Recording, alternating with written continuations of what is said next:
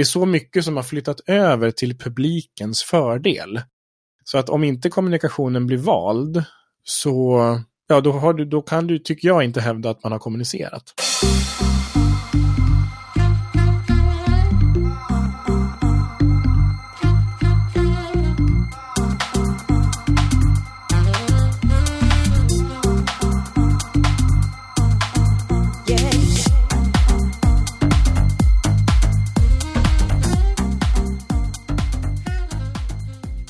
Välkommen till Digital marknadsföring med Tony Hammarlund. Riktigt kul att du lyssnar in. I den här podden intervjuar jag branschexperter och marknadsförare ute på företag. Jag gör det för att lära mig nya ämnen och ta reda på vad som krävs för att bli en digital marknadsförare i världsklass. Hur skapar man riktigt bra innehåll? Det och mycket mer får du höra i den här intervjun med Staffan Ekengren. Staffan är Head of Scania Newsdesk, lastbilstillverkarens egen redaktion han har tidigare varit bland annat presschef på ICA och har en bakgrund som journalist. Staffan kom nyligen ut med boken Följarna först, som beskriver hur man arbetar med redaktionell kommunikation och redaktionell metod. Vi pratar i avsnittet om vad redaktionell kommunikation är och hur man arbetar med det. Så jobbar du med content marketing så är det här avsnittet ett måste att lyssna in. Du får bland annat höra hur man skapar bättre innehåll med de redaktionella verktygen, varför kommunikationen måste bli vald och hur den redaktionella processen ser ut. Men nu har jag pratat tillräckligt så nu hoppar vi in i intervjun. Men om vi börjar från början någonstans, vad är redaktionell kommunikation?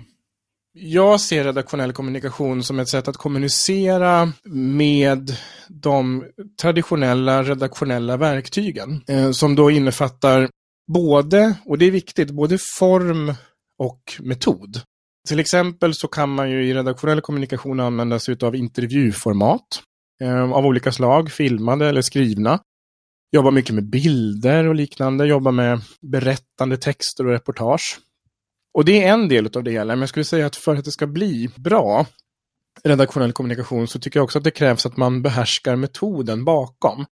Det vill säga nyhetsvärdering, se vad som är relevant och intressant, kunna berätta det viktigaste först, ha människor i centrum, vara duktig på att hitta exempel och case, ha en bra process för att göra research och eh, ha godkännande processer och sånt. Så att på det sättet tycker jag att det är en kombination av form och metod som jag tycker är, är i många fall faktiskt helt oslagbar när det gäller att kommunicera. Ja, nej, jag tyckte det var jätteintressant för, eh, när jag läste boken. För det är ju att få de här verktygen och få det i klartext någonstans vad det är man kan låna från journalister och hur de jobbar. Och ta in det oavsett om man jobbar med kommunikation eller om man jobbar med marknadskommunikation som jag gör då. Ja, precis. Om man pratar marknadsför då som pratar mycket om content marketing, vad skiljer redaktionell kommunikation mot content marketing eller finns det någon skillnad? I grund och botten skulle jag säga att det finns, det är väl egentligen i, i, i grunden samma sak. Skulle jag säga. Nu används, jag vet att det finns en del, en, en del sådana här diskussioner inom branschen och i branschpress. Vad är content och vad är content marketing och vad är det ena och det andra? Jag skulle säga att i grund och botten så är det samma sak. Det jag tycker är en fördel med att prata om redaktionell kommunikation i en svensk kontext, det är att jag tycker att det kanske ännu tydligare framhåller just de redaktionella verktygen som, som viktiga. Och det jag kan tycka är att, att ibland, om jag nu ska våga mig på att generalisera, så kan jag ibland när man pratar om content marketing fortfarande sakna en lite mer djupare diskussion om hur bra innehåll faktiskt blir till. Och vad är det som krävs för att göra bra texter, bra material, bra intervjuer, bra filmer, hitta rätt vinkel, de sakerna skulle jag tycka överlag skulle behöva mer uppmärksamhet när man pratar om det här. Men i grund och botten så ser jag inte att det är olika saker.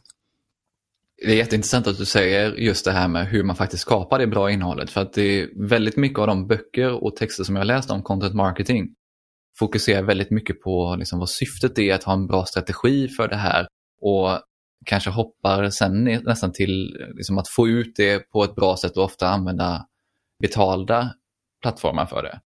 Och sen också att mäta och följa upp med konvertering och allt. Men att man inte pratar så mycket om hur man faktiskt skapar riktigt bra innehåll. Det är väl någonting som jag saknar. Och jag håller med. Det, det jag tycker är fokuset på det är, är något för, är för litet i branschen. Och därför så Trots att det faktiskt i grunden, som jag också skriver i boken, inte är sådär väldigt komplicerat. Redaktionell metod um, och det det är har ju funnits med oss väldigt länge. Det är beprövat, det går relativt lätt att lära sig. Uh, det har gjorts av mediehus länge. Men, men jag skulle säga att, att ge, det, ge den typen av frågor mer uppmärksamhet tror jag är, eh, det tror jag vore välgörande. Varför bör marknadsföraren, om man nu pratar för den här podden, då, varför bör marknadsförare lära sig mer om redaktionell metod och redaktionell kommunikation? Ja, flera skäl, men jag tror framförallt av det skälet att det som tidigare har varit en ganska, kanske strikt, eller i alla fall föreställt sig som en, en, en strikt uppdelning mellan marknadskommunikation och till exempel corporate kommunikation och kommunikation överlag. Den där gränsen är ju på något sätt nu på väg att försvinna. När man pratar om redaktionell kommunikation och man börjar jobba med den typen av verktyg som jag nu har gjort länge, så märker man ganska snabbt, om man, om, om man gör det på allvar, då kommer den här gränsen mellan vad som är corporate kommunikation och marknadskommunikation, den kommer att försvinna. Och det kommer inte heller att bli särskilt relevant att dela upp saker på det sättet. Ofta har man väl en tendens att i sina yrkesroller dela upp saker för att man lättare ska kunna förstå vad som är vad. Men jag skulle säga att den här uppdelningen mellan marknadskommunikation och corporate kommunikation, den hjälper en inte längre. Det går inte att med, med där kommunikationslandskapet är nu och de verktyg som finns, så tror jag att man som marknadsförare behöver behärska, eller åtminstone förstå, vad redaktionell metod är. Även om man inte kan genomföra allting själv. Och det gäller ju vice versa också. Om man som kommunikatör eller proffs på redaktionell kommunikation måste också ha en, ha en uppfattning om, om det som idag är modern marknadskommunikation. Men, men det tycker jag är det viktigaste skälet, att de här gränserna, det, det hjälper en inte längre. Man måste på något sätt omfamna fler discipliner för att kunna förstå vad vi är idag. Det är jätteintressant att säga det, för det, det känns ju som att om man tänker i kundresor och så vidare så är det jätteviktigt att förstå liksom, de här bitarna. Att det, har man silos mellan företagskommunikation och marknadskommunikation och att det någonstans ska vara en marknad som ska ta över någonting så blir det väldigt svårt att någonstans föra läsare och titt eller tittare vidare till att bli engagerade i varumärket och sen kanske också köpa. Ja, för de har ju dessutom är det så att den publik man har, de köpare man har, de kunder man har, de har ju inte delat upp sig i på det sätt som marknadsförare har gjort. Det är inte så att, jag brukar ibland ta exemplet med intern och extern kommunikation, som tidigare har varit en väldigt, en van, väldigt vanlig uppdelning, organisatorisk uppdelning, på kommunikationsavdelningar. Så man har haft några kommunikatörer som bara jobbar med interna saker och några som jobbar med, jobbar med externa saker. Men publiken i de här kanalerna, de har ju aldrig delat upp sig i interner och externer överhuvudtaget. Det, det, de förstår, alltså man, om det är bara att försöka föreställa sig själv om man tänker då den relationen som privatperson eller kund har till företag eller myndighet eller vad som helst. Alltså jag går inte omkring och tänker att nu, jag är, nu är jag en sån här person som ska ha extern kommunikation. Det är, så, det, det är bara det, det, är, det är kommunikatörers egen föreställning om hur man ska organisera saker. Och jag tror att det är motsvarande när det gäller det här. Att det här är uppdelningar som branschen har hittat på. Det har ingenting med publiken och kunderna att göra. Ja, nej, det är jätteintressant. I, I boken skriver du om ett par exempel med företag, eller olika case med företag som arbetar med redaktionell kommunikation. För marknadsföring, vad, skulle du säga, vilka exempel eller har du något annat som kan vara inspirerande just för att se hur man kan använda redaktionell kommunikation för att marknadsföra sig också? Jag skulle säga att det finns, det finns, det finns många exempel. Bland de som jag nämner i boken, där har jag försökt att hitta lite olika exempel. Alltifrån till exempel Centerpartiet som är en politisk organisation, till Gävle kommun eller till ett försäkringsbolag som Folksam.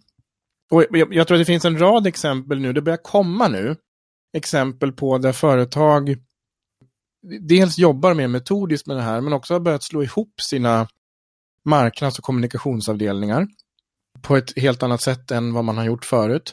Det finns, det finns många företag, även, även internationellt idag, som har blivit riktigt duktiga på de här sakerna. Um, handlar bland annat, det finns hotellkedjor, det finns um, Sony Playstation till exempel, att man lägger väldigt mycket resurser på att skapa redaktionellt innehåll som sedan så att säga väldigt tydligt också går att härleda till köp. Och, men det tror jag man ska komma ihåg när det gäller det här att redaktionell kommunikation är normalt sett, det kanske inte är den här typen av snabb försäljningskanal som jag tror att en del kanske föreställer sig. Ehm, det är sällan så att man kan skriva en artikel eller göra en film och sen påvisa att det här gav x antal sålda produkter utav det här. Det är ett mer långsiktigt sätt att jobba, det är mer relationsbyggande. Och jag tror att det kombinerat med traditionell marknadsföring med erbjudanden till exempel, eller köp det här nu senast på nyårsafton, eller under i februari eller vad som helst. Det tror jag är en, en, en starkare, en stark, den starkaste kombinationen. På det sättet. Men jag tror att, att det, jag tycker man börjar se många exempel på att det smälter ihop. Men fortfarande lite sökande på sina håll. Jag ser väl också lite så här att en väldigt tydlig och ett enkelt exempel är ju liksom i sociala medier, så att många försöker göra, få ett och samma inlägg och både skapa jättestor räckvidd, nå jättemånga personer och få dem att köpa samtidigt. Och Det är väl lite mm. så att tänka i kundresor också med innehållet att den här intervjun som vi gör nu, den, samma sak med den här intervjun, den här är ju inte till för att sälja till någonting till någon. Nej. Utan den här är ju för att skapa en publik för någonting. Ja, precis. För en, en, en diskussion i det här fallet och i, i, i, i branschen. Och, ja, men jag, jag tror så här att överlag, och det gäller alltså min erfarenhet på, från, från kommunikatörsvärlden, är också precis så här som du är inne på. Att man, tror jag, generellt försöker att åstadkomma alldeles för mycket i, i en och samma produktion. Alltså, man kanske till exempel, många kommunikatörer kan lägga enormt mycket tid på eh, frågor och svar-dokument och manus till filmer och så håller man på sig i veckor och manuset går fram och tillbaka i organisationen och alla ord ska vara rätt och så vidare. Allt ska med. Och det där slutar med att ingen tittar på det sen. Därför att det är inte så, man, alltså som publik, som betraktare, så behöver man en vinkel. Man behöver en tydlig anledning till att ta del av ett material. Och ska man försöka säga allting samtidigt, så då handlar det inte om någonting till slut. Och det tror jag är en sån här sak som man, kanske det är en av mina käpphästar i det här. Man ska se redaktionell kommunikation som, ett, som en ständigt pågående berättelse. Därför att då kan man göra fem stycken korta filminslag eller sociala medieposter istället för att göra en jättestor och jättedyr. Och, och då har ju de där olika uppgifter. Ibland så kanske det bara handlar om att hålla sin publik varm. Eller önskar de, önskar de eh, framgång eller hälsa på dem eller ge glada tillrop. Ibland handlar det om ett erbjudande. Ibland handlar det om att bekräfta att, att den kundens relation är bra. Att kunden ska känna att jo, men jag valde faktiskt rätt. Eh, som gick med det här företaget och köpte den här produkten. Och det, det här är tror jag en av de, och, och det gäller oavsett om det, om det är ett rent säljsyfte eller om det är ett pedagogiskt syfte, som det kan vara till exempel i myndighetskommunikation. Att försöka man göra allting på en gång så tror jag att man, man får väldigt svårt att nå fram idag. Ja, absolut. Då kommer vi in lite på det här med hur man faktiskt arbetar med redaktionell kommunikation. Du kanske kan till och med kan ta något exempel från hur ni gör på Scania? Ja, eh, man, man kan väl säga att i, i Scanias fall så handlar det mycket om att kombinera både långsiktig, långsiktiga större produktioner, mer påkostade produktioner med väldigt snabba, enkla, raka nyhetsgrejer. Och redaktionell kommunikation, för i Scanias fall så handlar det dels om att eh, skapa en bra mix utav olika typer av innehåll. Vi brukar säga att vi ska inspirera, vi ska engagera, vi ska underhålla vår publik i, i det innehåll vi gör. Man behöver inte göra allting samtidigt, men jag tycker att det är viktigt att man över tid eh, gör de där olika sakerna. Så att det är både väldigt korta, korta bollar, lite längre perspektiv. Det handlar om att hitta bra takt så att man inte överöser publiken eh, med för mycket. Annars handlar det rent konkret om att skriva, filma, eh, redigera, klippa videomaterial, välja bilder, publicera i de kanaler som Scania har och eh, att följa upp och se hur det går. Det är ett i högsta grad operativt vardagsnära arbete eh, att jobba med redaktionell kommunikation. Och jag tror väldigt mycket på det här att man, man måste, ska man jobba med redaktionell kommunikation så måste man behärska hantverket på något sätt. Alltså att att bara vara en beställare av något, eh, det tror jag att det blir ganska tråkigt, men jag tror att det kan bli ganska ineffektivt också. Så jag tror det är viktigt att man, att man då, i, i Scanias fall så har vi valt den strategin, att jobba mycket med, både med byråer men också in, inhouse-resurser. Eh, men det är viktigt för mig med, med, med att, att inhouse-resurserna är bra och att de är duktiga. Och sen kan vi ha byråer som komplement där vi själva inte räcker till eller har kunskapen. Jag tror det är viktigt att äga hantverket själv väldigt mycket. För att förstå hantverket själv. Vad har ni för kompetenser på Scania? För nu är ni ett ganska stort företag och en, en redaktion som ni har byggt upp. Men vad har ni för olika kompetenser på Scania? Inom teamet som jobbar med redaktionell kommunikation så har vi skribenter, projektledare, vi har online-redaktörer, vi har videoproducent. Ehm, det är i stort de kompetenser vi har. Ehm, skriv, det, det skrivna är fortfarande viktigt för oss i allra högsta grad. Men vad som, vi jobbar också mycket med rörligt. Och sen handlar ju, jag ska säga, en, en kompetens som vi har satsat mer och mer på, det är också online-redaktörsskapet. Jag tycker det är viktigt att kalla den typen av roller som publicerar och jobbar med materialet i kanalerna. Jag tycker det är viktigt att kalla dem för online-redaktörer och inte publicerare. Av det skälet att det kräver redaktörskompetens för att kunna jobba effektivt i kanalerna och se vad som fungerar. För det handlar inte bara om att trycka på en knapp, utan det är ju vid publicering som det verkligen börjar hända spännande saker. Vi kommer kanske in lite mer på det sen, för jag tänkte vi kunde börja med någonstans vad man börjar med först egentligen. Mm. Så kan vi komma in lite mer på hur den här redaktionella processen ser ut. Men om man nu har bestämt sig för att redaktionell kommunikation är någonting som vi vill jobba med, var börjar man då någonstans? Då tycker jag att man ska börja med att eh, om det allra första man gör behöver ju fortfarande vara att, att på något sätt fråga sig varför. Man behöver ha ett, ett syfte och en plan med det man gör. Men om man har kommit fram till att man ska göra det här så behöver man dels säkra så att man har rätt kanaler. Alltså har man den uppsättning utav framförallt digitala kan ju vara tryckta också, men har man den, den, den uppsättning av kanaler man behöver, behöver man göra någon förändring där, utveckling där. Har man rätt kompetens? Kan man eh, omskola eller vidareutbilda, fortbilda, rekrytera eller jobba med byråer för att hitta, hitta den här kompetensen? Så att det är några ganska konkreta saker. Man, må, man först måste man se till att man har folk som, som kan hantverket och så måste man ha en, ett grepp om vad varje kanal ska göra för jobb.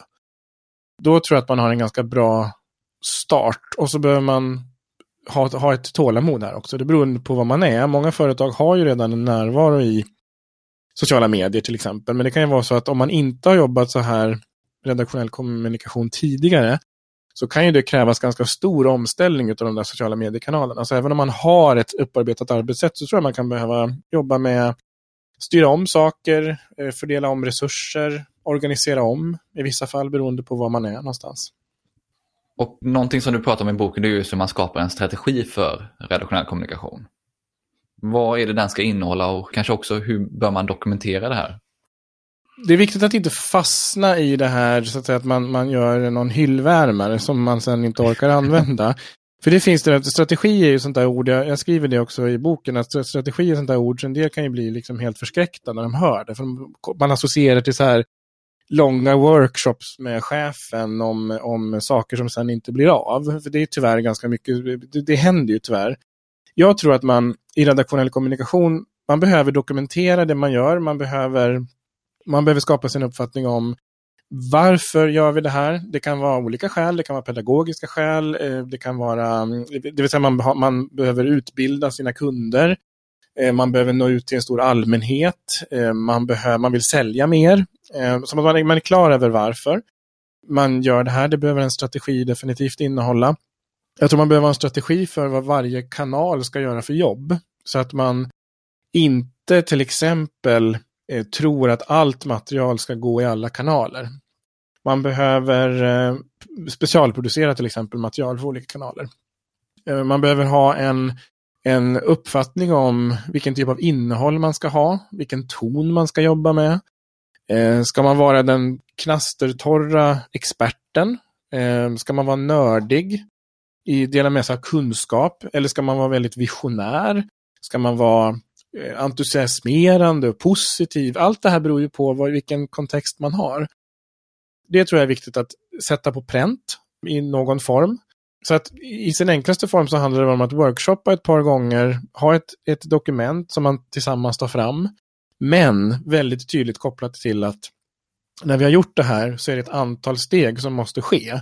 Det vill säga, då börjar man gå in i produktion. Att man till exempel testar olika format.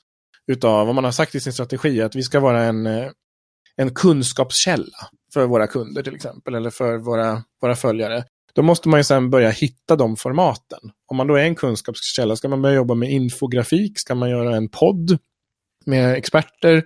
Eller vad det nu är. Så att man omsätter strategin i någon form av redaktionellt format. Och det tror jag är viktigt att göra fort. Eh, ganska snabbt därefter. För att annars riskerar det att gå lite i stå. Ja, men just det här att sätta saker i action direkt. Ja. Samma sak om man läser en bok eller tittar på, lyssnar på en podd om något specifikt ämne. Att om man vill göra det så gäller det att göra det ganska snabbt.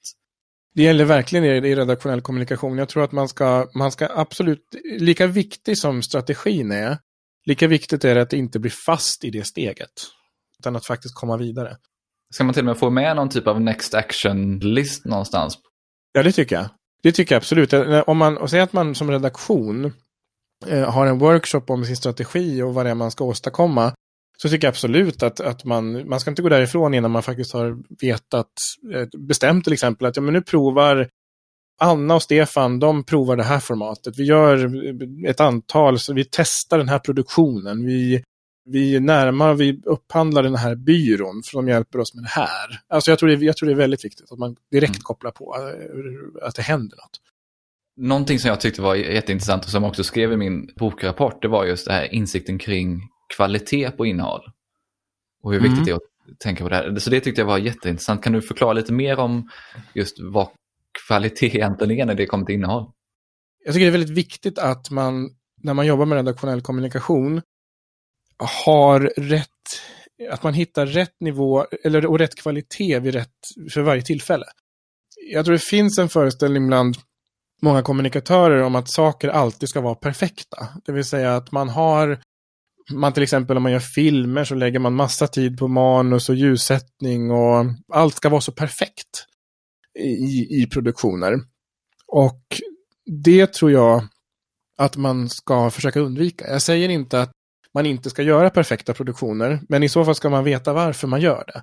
Eh, men om, om, man, om man ska producera en större mängd innehåll, vilket redaktionell kommunikation handlar om, man producerar löpande, det blir ganska stora volymer efter ett tag, så kan man inte lägga åtta veckor på varje film. Det går inte.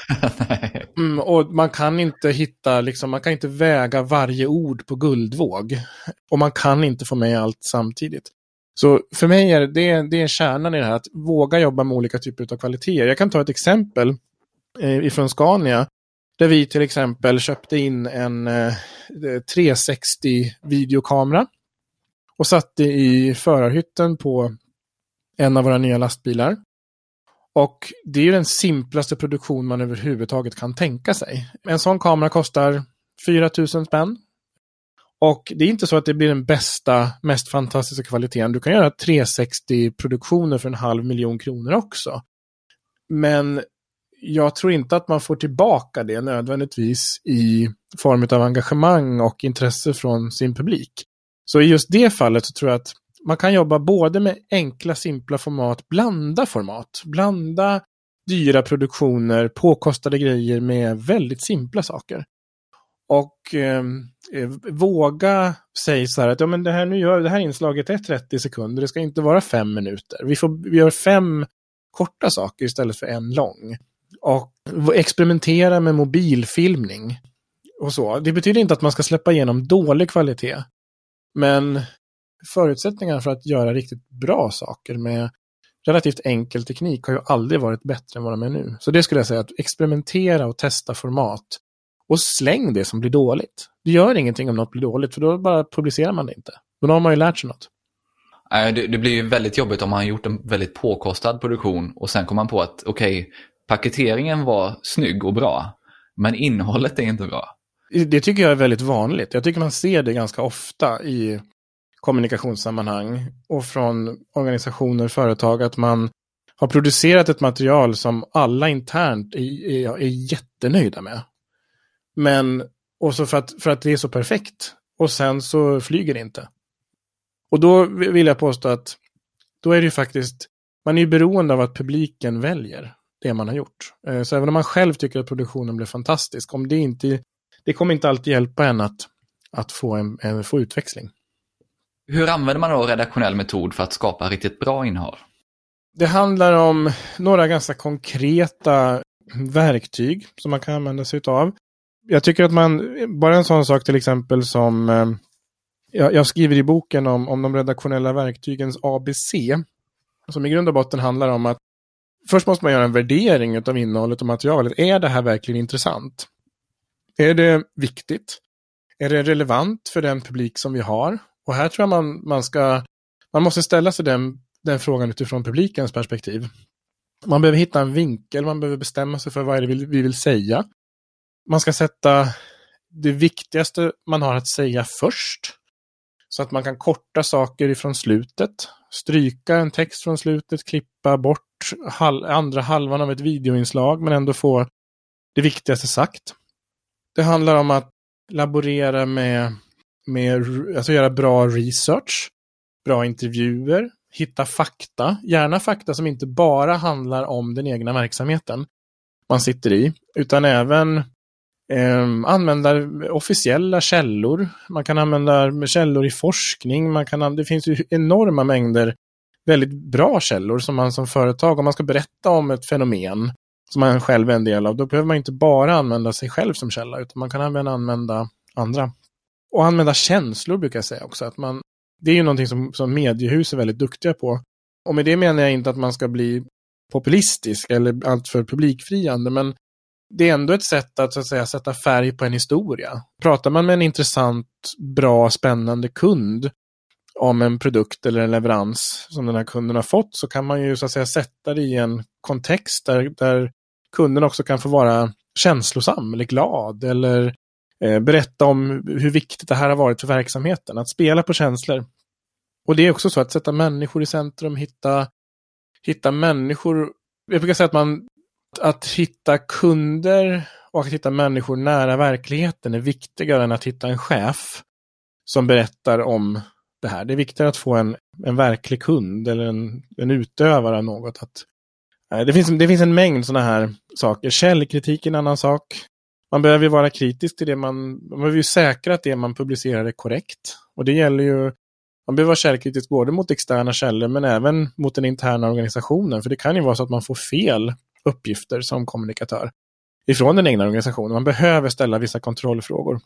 Eh, arbeta med bilder är ju en annan sak. Så det här är, det här är i grunden ganska handfasta saker. Alltså, som, som journalister som gör ju det här många gånger varje dag på sina vanliga jobb. Det var jätteintressant när man läste det och det, det ger sådana här handfasta råd och verktyg för att göra det här. För det är ju någonting som jag tycker annars många, när man tittar på många företags, om man tar bloggar som exempel, så många företagsbloggar fastnar i liksom att man ska utge sig för att vara experten, man ska dela med sig av, av de bästa guiderna, bästa tipsen och det är listor och så vidare. Men det blir det är väldigt lite känsla i det någonstans. Så att det, det, mycket av det är ju också skapat för SEO, men väldigt lite kommunikation för att få någonting att bli en dialog. Inte bara att man skjuter ut kunskapsinnehåll för att slå sig själv på bröstet. Nej, och där, jag, jag tror just det där att, att det, det är det här som redaktionell metod kan vara så fantastiskt effektiv att på något sätt också lite grann bryta isen när det gäller den här man kan välja att ha lite glimten i ögat, man kan välja eh, vinklar och ansatser som är lite mer underhållande. Det, man har en palett av möjligheter när man jobbar med redaktionell metod som inte bara inbegriper att man ska vara jätteseriös och jättekunnig. Utan det finns fler strängar på den lyran man kan använda sig av. Nej, men det tror jag många kan inte, för det är lätt att fastna i att man, jag är jag vill vara expert på det här området och därför måste jag lägga upp det här innehållet. Ja, och så blir man jätteallvarlig och jätteseriös med allting. Det, är, alltså, det kan lätt slå över till det, så att säga. Att, att man på något sätt, ja men så är det, att, att ett företag kan ju så att säga, presentera sin kunskap och sin förmåga utan att bli ett lexikon. Det, det kan man, och då kan man ju använda sådana här format för det. Processen för att jobba med det här, hur ser den ut? Det första steget i den redaktionella processen, det handlar om att göra research, ha en idé och göra ett urval. Det vill säga man börjar inte med kanalen, man bestämmer sig inte för att först att vad ska vi göra på Facebook, utan man börjar med berättelsen och vad är det man ska göra. Det är det första steget. Det andra steget är att planera. Och det är då man kan börja fundera över vad, i vilka kanaler ska vi använda det här materialet? Ska vi göra särskilda versioner av den här filmningen för olika, olika sociala medier? Mm, och det kan handla om så konkreta saker som att man i det här stadiet funderar över, ska vi filma kvadratiskt också så att det funkar på Instagram? Sen det tredje steget är att producera, när man verkligen filmar, skriver, klipper material, gör intervjuer. Eh, det är ett fantastiskt roligt arbete, det är en väldigt rolig del i den redaktionella kedjan att göra det där. Det fjärde steget är sen godkännande.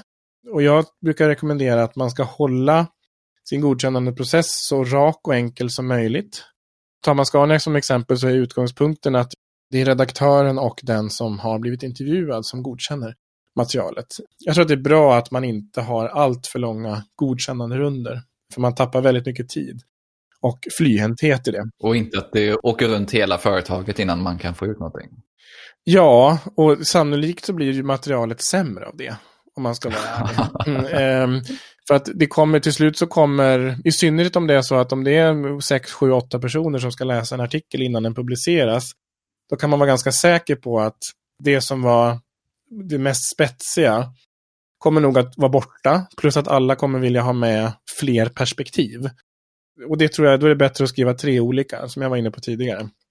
Tre olika saker än att göra en, en enda. Men det tror jag att godkänd, man kan inte ha en process där, man, där allting måste godkännas i flera led. Vissa känsliga saker, svår kommunikation behöver ju, det är naturligtvis ett undantag, men jag, jag, tror inte man som grundregel ska ha att allt ska läsas av ett antal chefer. Ehm, det femte steget publicering och spridning. Det är då det verkligen börjar hända grejer. Det jag har beskrivit hittills, det handlar faktiskt bara om förberedelser. Publicering och spridning, det är ju när online-redaktörerna, är det väl oftast, eh, börjar jobba med materialet i kanalerna. Sen finns det ett antal steg som följer naturligt på det, som att ha monitorering och dialog. Eh, det vill säga se vad som händer i kanalerna, varför det händer, vilket material fungerar, Behöver vi optimera det här på något sätt? Behöver vi ändra rubriker för att det inte riktigt funkar? Behöver vi lägga till fler mellanrubriker? Ja, sådana saker. Eh, behöver vi puffa det här på ett annat sätt? Fungerar bildvalet? Sen kommer vi till mätning och analys, som är då det, det sjunde steget i det här. Att ta vara på den data som man har. Och det är en väldigt viktig del för att kunna se vad det är som fungerar och använda sig mer av det nästa gång. Och även att då till sist också som det åttonde steget i det här utvärdera. Och där är ju data en del av det. En, en väldigt viktig del av det. Men också att eh, se hur gick produktionen. Blev materialet bra? Hade vi en smidig process? Kunde vi ha gjort den här filmen bättre? Varför gjorde vi den tre minuter istället för 40 sekunder? Och så vidare. Jag tror det är viktigt att se en sån här process som någon form av nästan ständigt pågående dialog. Vilket innebär att man behöver inte så att säga ha en stor workshop där man utvärderar allting, utan man bygger snarare in i sina dagliga rutiner. Att man säger att men hur gick det igår? Hur gick det förra veckan? Man har en ständig feedback-loop någonstans. Ja, för att det blir nästan ohanterligt om man måste kalla till ett möte, särskilt möte om, om allting hela tiden. Jag tror att det är bättre att man har en, en, en struktur med till exempel dagliga morgonmöten och sen så använder man det som utgångspunkt så kan man ju se hur det gick. Istället för att göra ett jätte, alltså göra en väldigt stor utvärdering så tror jag det är bättre att utvärdera hela tiden. Som marknadsförare så hänger jag ju med liksom på hela den första fasen som är förberedelserna då, bryggan som någonstans är då publicering och spridningen. Och jag hänger också med på den sista biten, men det intressanta är ju just det här att verkligen få till någon typ av kommunikation. Och du skrev någonstans i boken just det här att att se till att kommunikationen verkligen blir vald. Mm. Att verkligen se till att det blir kommunikation, inte bara att man får ut det, kanske lägger lite sponsringsbudget på för att nå så många som möjligt i sin målgrupp. Men att verkligen gå in och lyssna och försöka utveckla innehållet. Det tyckte jag var riktigt intressant. Ja, och, och, och jag tror att det, men det har väl i någon mån alltid varit så att kommunikation måste bli vald för att den ska fungera. Men jag tror att det har aldrig varit så tydligt som det är nu. Och jag tror marknadsförare och kommunikatörer idag, jag tror att de flesta mer eller mindre kan känna igen sig i den här känslan av att ja, men hur får vi hur får vi saker att fungera? Hur får vi ett genomslag? Och då skulle jag säga att de här, liksom den här andra halvan av den redaktionella processen som handlar om att optimera, jobba väldigt kunna kanalerna på djupet, rent tekniskt men också innehållsmässigt, vad som fungerar. Det är där som publiken väljer. Alltså det är där svaret ligger väldigt mycket i vad som fungerar. Och jag tror att om man rustar sig bättre för det så har man igen det många gånger om. Det där är en underskattad del tycker jag utav en kommunikationsprocess.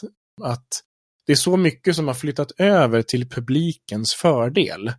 Så att om inte kommunikationen blir vald så ja, då, har du, då kan du, tycker jag, inte hävda att man har kommunicerat. Nej. Nej, jag tycker det är jätteintressant. Inte minst med att man försöker få upp hastigheten på hur mycket innehåll man får ut. Och om man bara ser till att få upp hastigheten där på att producera det men inte ser till att följa upp det någonstans och se till att det verkligen får fäste hos den publiken man vill nå. Och se också hur det fungerar. Ja, då har man inte uppnått någonting och jag tror att det här är en det är ju en ödesfråga tror jag, både för marknadsförare och kommunikatörer att kunna hantera det här. Det, jag tycker det börjar bli mer och mer så nu att de insikterna kommer. Eh, ju svårare, och man får kämpa rätt hårt för att få genomslag. Då tror jag att det här är helt avgörande. Hur ser man till att det verkligen uppstår kommunikation då? Vad är, vad är dina tips för att, för att verkligen få det att det ska uppstå kommunikation? Ja, men dels finns det vissa tekniska aspekter av det här som gör, har att göra till exempel med publiceringstidpunkter, vilka kanaler man väljer för olika typer av innehåll. Att man är aktiv i kanalerna själv eh, och svarar på frågor och är engagerad. Jag tycker man måste se, i synnerhet kommunikationen i, i sociala kanaler som något som, alltså man är ju där för att man vill ha dialog. Och då måste man använda sig av det. Så det är ett sätt, det finns en rent teknisk aspekt av det alltså som har med rutiner och teknik och kunskap om kanalen att göra. Att man så att säga verkligen har folk som jobbar i kanalen, att man släpper inte när man har publicerat. Men sen handlar det också om att, ska, att hitta rätt innehåll. Så att om man har gjort ett innehåll som är relevant och intressant för de man vill kommunicera med, så då kommer man ganska lätt se om de håller med en om att det är, är relevant och intressant.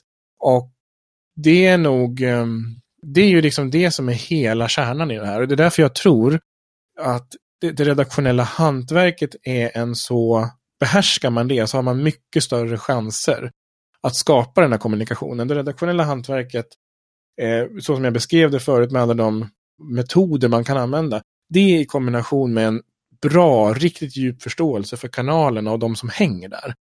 Då tror jag att man har väldigt goda chanser att lyckas. Om något inte flyger då, Släpper man det, det, helt och hållet då eller jobbar man om det för att se vad det var som inte funkade? Jag tycker man kan jobba om det. I ett första läge så kan man jobba om det. Man kan se kanske man har kanske gjort ett dåligt bildval eller rubriken är tråkig. Man liksom inte har hjälpt läsaren eller tittaren tillräckligt mycket. Det är ju en sak. Sen så är det väl så att jag tror inte man ska vara rädd för att tänka att en del innehåll att försöka rädda innehåll som i grunden inte är bra, det är väldigt svårt. Eh, Likaså att till exempel sponsra inlägg med innehåll som inte är bra. Det går liksom inte att dopa dåligt innehåll med pengar. Det, det kommer liksom inte att fungera ändå. Jag tycker att man ska se det här som, jag tycker inte det egentligen är ett misslyckande om man upptäcker att ett innehåll inte riktigt fungerar. I alla fall inte så länge man är i en, någon form av läroprocess, därför att man kommer ju då nästa gång att veta att det inte flög. Så att jag tycker man ska jag tycker man ska prova olika format, skruva på grejer om man märker att det inte fungerar. Och om det inte fungerar så, ja men, då var det så. Mm. Alltså att man, man måste ha en viss grad av acceptans för att, ja men det gick inte så bra. Det tror jag man måste ha. På samma sätt som att man då också ska fira de framgångar man har med, med det innehåll som verkligen fungerar.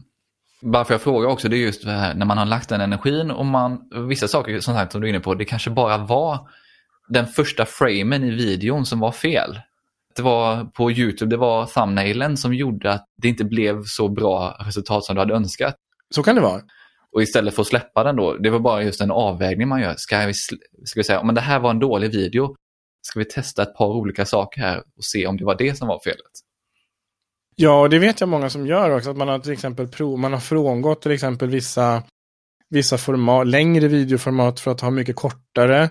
Eh, en sån här klassiker som många företag tror jag kan, eh, en fälla man kan falla i, det är en sån här grej som att man alltid ska ha med sin logga i, i videos hela tiden. Alltså man ska börja och sluta med en logga. Mm. Och då kommer man ju ha tappat halva publiken. I synnerhet om man börjar med en logga i en social mediefilm. Alltså sådana saker. Vissa, ibland kan det vara otroligt så te små tekniska saker som gör att man, att man faktiskt kan uppnå ett bättre resultat. Medie, traditionella mediehus eh, som är digitalt medvetna, de jobbar ju väldigt mycket med sånt här idag. Att man optimerar innehållet löpande nästan. Man byter rubrik flera gånger per dag på nyhetssajter. Man eh, ändrar och eh, flyttar materialet på in på sajten till exempel.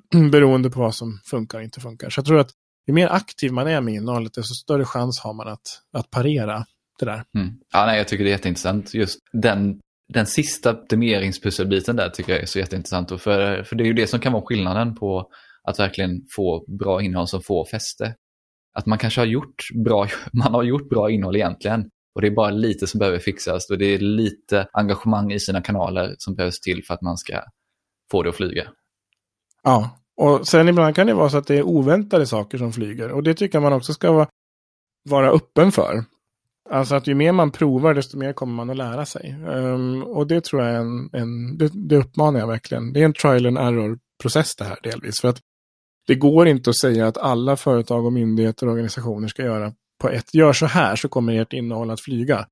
All, det går att hitta vissa principer för det, men, men sen vad som verkligen fungerar i vardagen kommer att skilja sig mellan olika typer av publik och mellan olika typer av företag. Mm. Hur mycket tid bör man lägga i de här olika faserna eller stegen i den här processen? Om man ser den här redaktionella processen som två halvor. Um, den ena som är så att säga förberedande, man producerar, man planerar. Och den andra med publicering och optimering av innehållet och uppföljning så skulle jag säga att lägg, minst, lägg åtminstone 50 procent på varje halva. Lägg 50 på förberedelserna och 50 procent på eh, att få materialet att, att, distribuera och flyga. Eh, när du pratar nu om, du var inne på teknik lite med den här 360-kameran du använder för att filma in i en hytt. Då kommer jag in på det här som jag är intresserad av med teknik, verktyg och tjänster och sådär. Vad använder ni i ert jobb när det gäller när det kommer till olika verktyg eller tjänster? när det gäller verktyg, på Scania så använder vi ett verktyg som heter Spreadfast. Som eh, dels kan användas för att automatpublicera innehåll i sociala medier, alltså förbereda. Vi använder det också som planeringsverktyg. Vi har också ett verktyg som eh, heter Clipfolio, där vi samlar in data från olika typer utav, eller egentligen från alla våra digitala medier. Så den datan som finns där, den, den statistikdata som finns, den samlas på ett och samma ställe. Vilket är väldigt effektivt. För då kan man lättare, det blir lättare att få en överblick då än om man bara går in i varje enskilt statistikverktyg. Sen använder vi Google Analytics också sådär som komplement, men den datan samlar vi i ett och samma verktyg. Ja, har någon sån typ av dashboard det är oerhört eh, viktigt tycker jag. Det har vi. Så vi har, en, vi har en dashboard där vi kan följa hur innehållet fungerar i olika kanaler. Eh, det går att köra, alltså se det till och med i realtid, men i vårt mått är kanske mer intressant per vecka eller per dag. Och sådär. Så den typen av verktyg har vi och en del, alltså utöver då så att säga verktyg som behövs för videofilmning till exempel, videoredigeringsprogramvaror, Photoshop, allt det som så att säga vanliga, vanliga kreativa verktygen. Sen och en del eh, fildistribution, alltså lagring och sånt här har vi också såklart. Men i grund och botten så, så skulle jag nog säga att det är ett bra planeringsverktyg. Det tror jag är bra att ha. Det är viktigt att ha ett planeringsverktyg som underlättar, som ser till så att alla känner sig på något sätt delaktiga i det här. En viktig del av det här med en redaktionell process handlar också om att inte att inte gömma undan planeringen, utan att leva med den väldigt mycket och som team. Och det behöver, det behöver ett sånt här system stödja. Rent konkret är det så att vi har också morgonmöten där vi använder de här verktygen Eh, på skärm då för att kunna gå igenom planeringsmässigt. Eh, men annars är det liksom, om man nu har verktyg och så tänker hårdvara och teknik så är det ju, vi har drönare, vi har kamera, mobil kamerautrustning, ja, objektiv, 360-kameror. Så, det här är ju en, det skulle, det skulle jag generellt sett rekommendera, att prova ny teknik, prova nya verktyg, prova ny programvara. Många av de här sakerna är dessutom inte så dyra som man skulle kunna föreställa sig. Mm. Så att prova sånt är ett tips jag har. Ja, nej, men det är jättekul. Det här Spreadfast, är det bara för sociala medier eller, det, eller planerar ni annat innehåll i det verktyget också? Vi planerar allt innehåll i det. Eh, men det är för att det, i, i vårt fall så vi, vi skaffade det för att vi, vi skulle ha det för sociala medier, alltså större volymer av sociala medier-publicering. Men det visade sig också att vi kunde använda det för, för planering. För vi letade efter ett planeringsverktyg samtidigt. Så att i vårt fall så fungerar det i alla fall tillräckligt, tillräckligt bra. Eh, det finns ännu mer avancerade system för redaktionell planering än det, men, men i vårt fall så kunde vi slå två flugor i en smäll med just det verktyget. Men det finns, det finns andra också. Mm. Jag vet att det är många, många organisationer och företag använder, och det är väl praktiskt taget gratis tror jag, ett verktyg som heter Trello. Och det kan användas till en massa olika saker. Vi försökte använda det också för vår redaktionella planering. Det var lite stolpigt för våra behov. Men jag vet att det finns eh, andra som har goda erfarenheter av att göra sin redaktionella planering i Trello. Så att det kan vara ett sätt. Mm. Och då är det, ju ett, det är ju ett väldigt billigt verktyg att använda. Ja, det är, det är väl gratis med lite eh, begränsningar någonstans då. Men, ja, eh, ja, precis. Ja, när jag kör Asana själv här så att eh, det använder jag för egentligen både mina to-dos och ja att planera innehåll. Så att det, jag försöker samla det i ett verktyg. för Det blir det som jag hade problem med Trello var just att det är svårt att koppla det till rena to-dos. Mm. Om jag har en bloggpost som jag ska få ut så vill jag ju också se vad behöver hända för att det ska komma ut vid det datumet. Ja. Och då har man ju enskilda små saker som man ska göra, eller ett poddavsnitt som det här. Men då vet jag att jag ska göra förbereda frågor, vi ska ta det här i församtal och så vidare. Och så går man igenom ända tills man lägger in det i någon typ av arkiv eller så.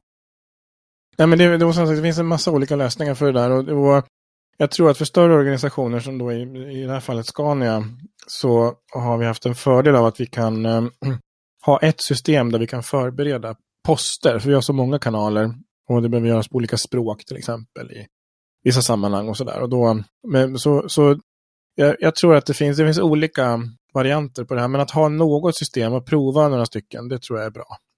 Så då har man tekniken. Vi var inne lite på vilka kompetenser som ni har på Scania. Det är ett stort företag och har en relativt stor newsdesk mm. som ni kallar det. Mm. På ett mindre företag, vad skulle du säga, vilka kompetenser är det man behöver?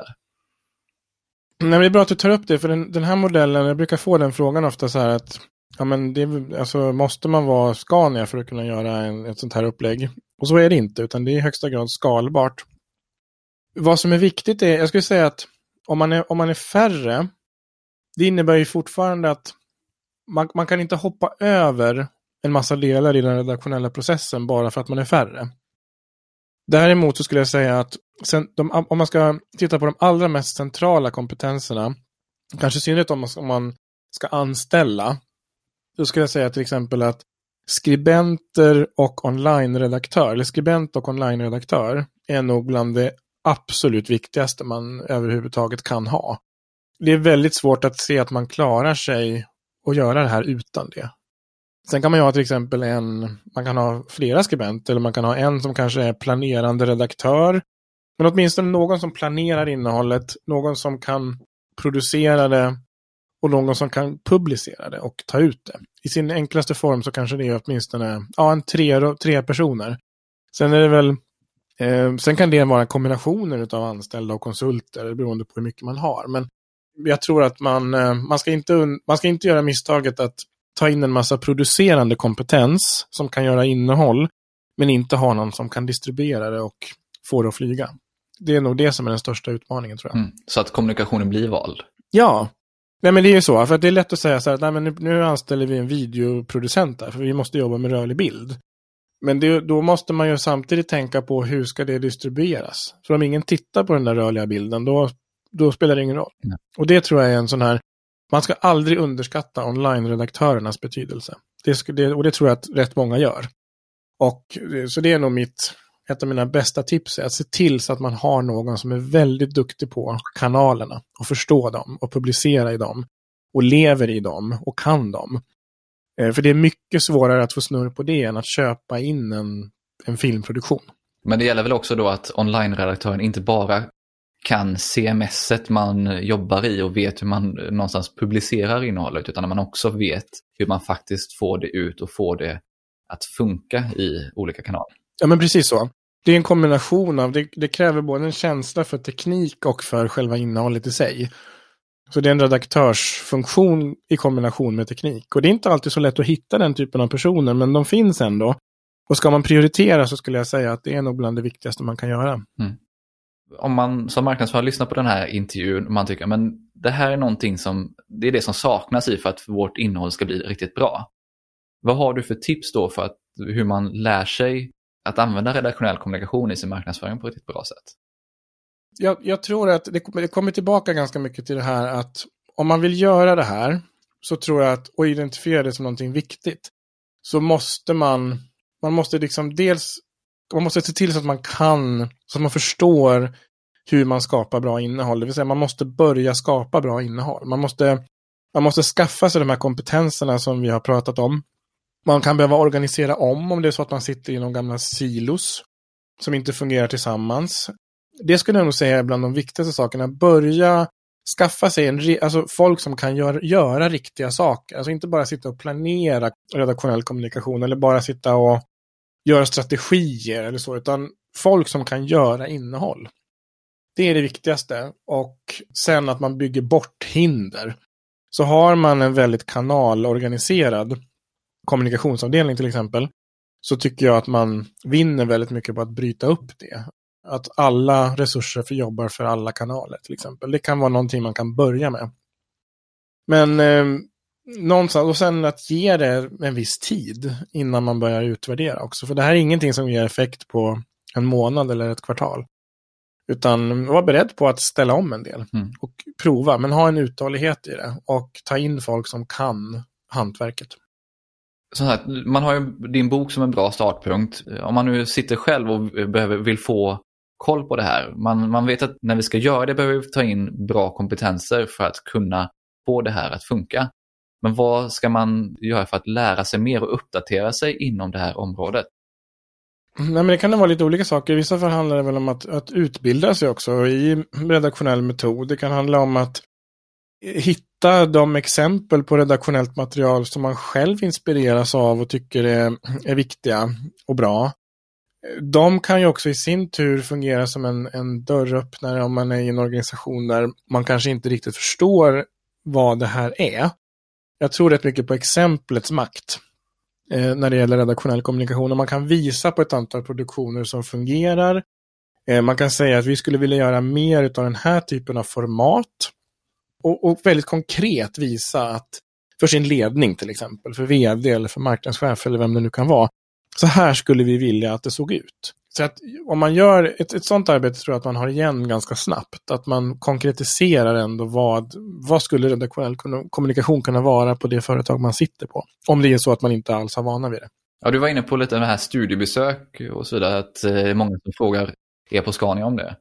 Är det ett bra sätt att lära sig att se hur andra jobbar? Ja, det tycker jag. Jag tycker det är ett fantastiskt bra sätt och, och jag, jag tror att man det har slagit mig faktiskt att, att just studiebesöket av olika slag, dels sådana som, jag tycker man ska vara generös med att ta emot studiebesök om det är så att man, att, att andra vill komma och titta på hur man jobbar, men också att lite bjuda in sig själv till andra, därför att det brukar de flesta bli jätteglada över. De flesta gillar ju att dela med sig um, och visa bra exempel.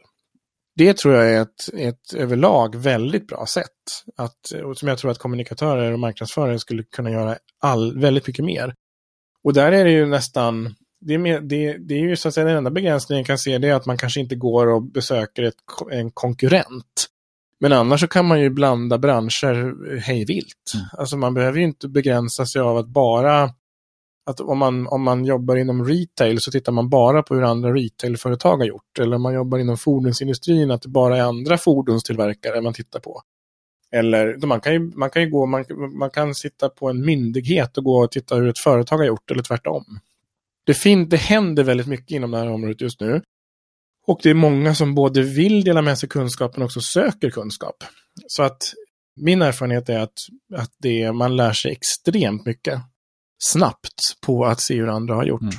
Inte minst när det gäller sådana konkreta saker. Vilka system har man gjort? Har man, har man byggt en videostudio? Hur gick det till? Vilken utrustning har ni då? Och, ja, men alltså, det blir konkret ganska snabbt då. Mm.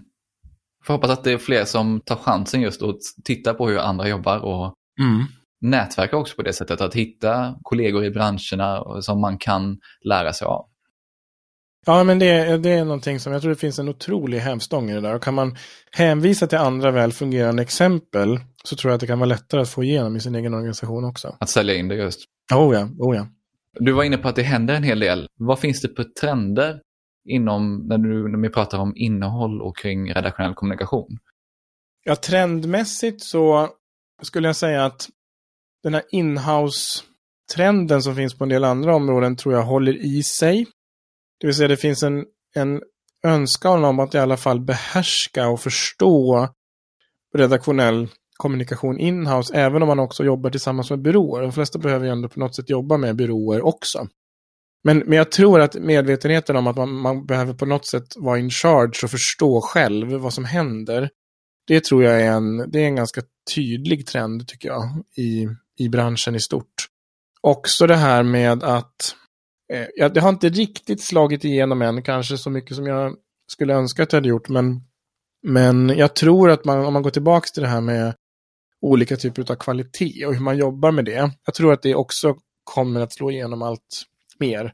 Att, att det, det finns en hel del bra exempel på det också. Att man, så att säga, företag och organisationer som har insett att enklare innehållsformat är väldigt användbara. Men jag tror att det, jag tror det kommer förstärkas ytterligare. Så rätt mycket, mycket, mycket av det, jag tror att mätbarheten kommer att bli också få allt mer uppmärksamhet, den typen av frågor. Så det händer rätt många saker. Också att man tittar på sina organisationer. Det är rätt spännande nu att det organiseras om på rätt många håll i organisationer och företag för att man ska, man ska möta det här behovet utav inte minst ett, ett redaktionellt flöde. Innan vi avslutar här så tänkte jag kolla lite var man kan följa dig bäst någonstans. Vilka kanaler är det du finns? Det är nog framförallt i dagsläget LinkedIn där jag finns. Vid tillfällen så försöker jag dela med mig av en del kunskap också. Det är mycket en fråga om tid sådär. Jag skulle nog vilja ha ännu starkare kanaler kanske för egen del. Men LinkedIn är det nog i första hand. Och var hittar man boken någonstans? Den hittar man på Adlibris och Bokus enklast, det vill säga på de stora nätbokhandlarna. Det är det enklaste sättet att hitta den. Om man vill kolla in vad ni på Scania gör, var gör man det bäst någonstans? Det kan man göra antingen i Scania, om man tittar på sociala medierna så är det Scania Groups kanaler på Facebook, Instagram, Twitter, eh, LinkedIn, eh, men även scania.com mm. eh, som är vår globala sajt. Det är de, de enklaste att titta i. Vår YouTube-kanal, eh, Scania Groups. Toppen, tack så hemskt mycket för att du var med i podden. Tack så mycket. Sådär, då hoppas jag att du har bättre koll på vad redaktionell kommunikation är. För mig som skapar mycket innehåll så var det riktigt intressant att både läsa följderna först och sen också prata mer med Staffan. Jag gillar framförallt hur han bryter ner hur man skapar riktigt bra innehåll genom att låna verktygen från journalister. Och hans modell för den redaktionella processen är något jag absolut kommer att arbeta in i mitt eget arbetsflöde. Vill du köpa följderna först finns den på såväl Adlibris som Bokus. Du hittar som vanligt alla länkar och resurser vi nämnde i poddenläget på tonyhammarlund.io. Och gillar du det här avsnittet så hoppas jag att du prenumererar i din podcastapp så du får notiser om kommande avsnitt. Tack också till Mikael på Newbreeze Music som hjälper till med att producera den här podcasten. Vi hörs snart igen.